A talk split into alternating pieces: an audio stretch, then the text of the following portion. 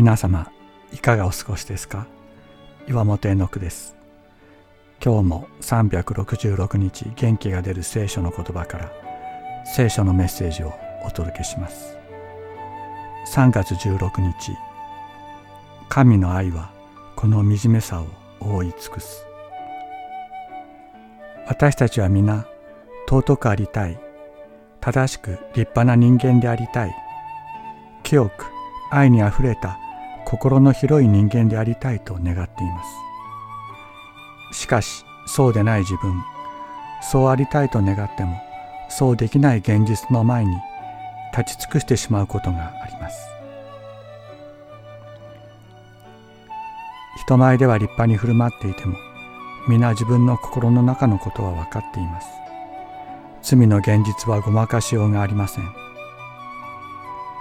もし自分の心の中のことが全て人前で明らかにされるなら惨めな絶望的な気持ちにならない人など一人もいないでしょう。私もその一人です。神様の前ならなおさらです。しかしそんな惨めな私を救い出してくださるお方がおられます。この惨めな絶望的な状態のまま受け入れてくださる。イエス様の弟さ正しさ清さ愛で私を覆ってくださり私の惨めさを包み込んで見えなくしてくださる。